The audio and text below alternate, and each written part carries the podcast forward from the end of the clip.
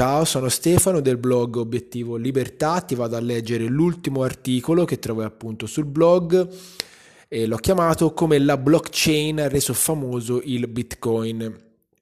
Ad oggi, mentre sto scrivendo, il Bitcoin BTC è arrivato a sorpassare i 60.000 dollari. In questo preciso momento, mentre sto registrando, si trova ad un livello di prezzo intorno ai 55.000 ma per quale motivo le persone stanno investendo in questo asset digitale?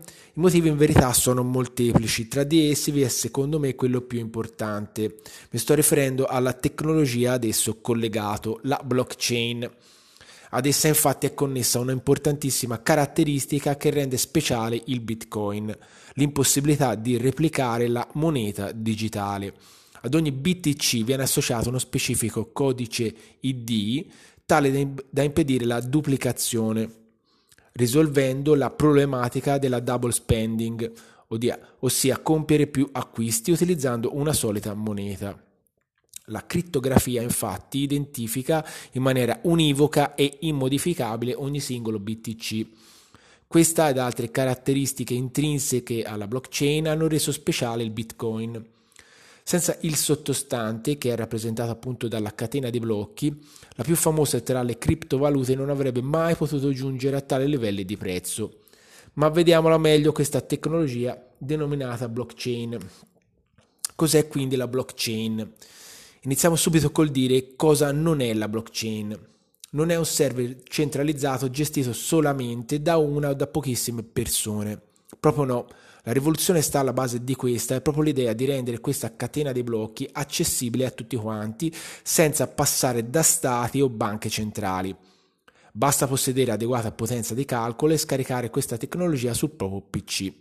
Per questo motivo colui o coloro che l'hanno inventata hanno fatto in modo che presentasse determinate caratteristiche inviolabile, inalterabile, trasparente e basata sul consenso.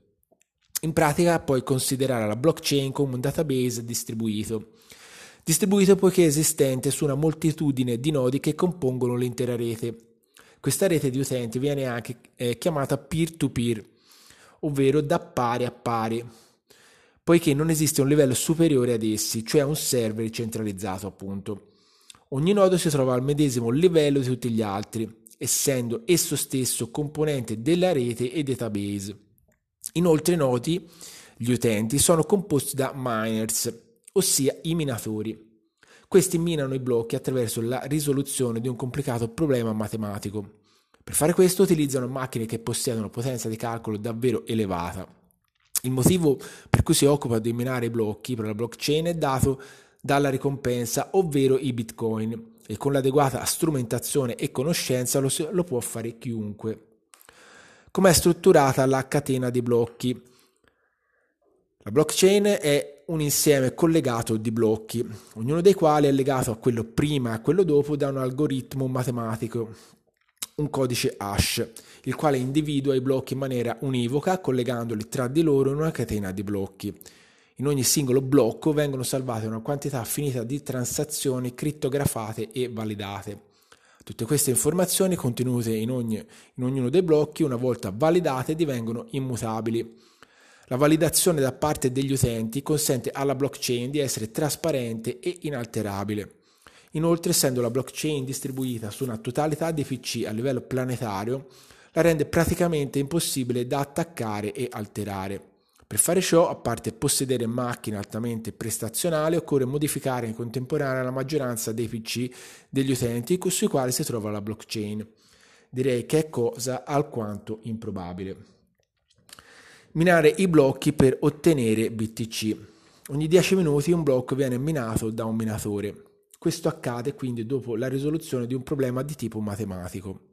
Gli altri nodi, a seguito della risoluzione del problema, approvano l'operazione se compiutamente eseguita. Il compenso per il lavoro del miner attualmente è pari a 6.25 BTC. Ogni 4 anni, infatti, da quando esiste la tecnologia blockchain, vi è un dimezzamento, ovvero un halving di questa commissione attribuita ai miners per il loro lavoro. All'inizio, cioè dal 2009, erano 50 BTC, quattro anni si è giunti al primo dimezzamento pari a 25 BTC e così a scalare fino a 12.5 BTC nel 2016 per giungere all'attuale 6.25 BTC nel maggio del 2020. È stato calcolato che l'ultimo Bitcoin verrà minato nel 2140 per un totale massimo di 21 milioni di BTC. Acquistare Bitcoin. Ti ho voluto parlare di questa tecnologia per il motivo che la trovo veramente rivoluzionaria e potrebbe essere usata sia in ambito pubblico che privato e quindi aprire le porte a possibili futuri investimenti. Inoltre, essendo indissolubilmente congiunto alla blockchain, il BTC viene sempre più considerato come un asset che presenta caratteristiche eguagliabili a loro, ossia come riserva di valore. Potrebbe quindi essere un investimento valido come sempre, prima di investire denaro faticosamente guadagnato, il mio suggerimento è di investire sulla tua formazione definire gli obiettivi e individuare il tuo profilo di rischio. Il Bitcoin è altamente volatile, quindi un asset attualmente decisamente rischioso. Per abbassare il rischio e mediare il prezzo di acquisto si ha sempre la possibilità di intraprendere un PAC, ovvero un piano di accumulo del capitale, con, questi, con acquisti programmati e cadenzati. Se non sai cos'è un piano di accumulo del capitale, ti suggerisco l'articolo che trovi all'interno del blog. Del blog.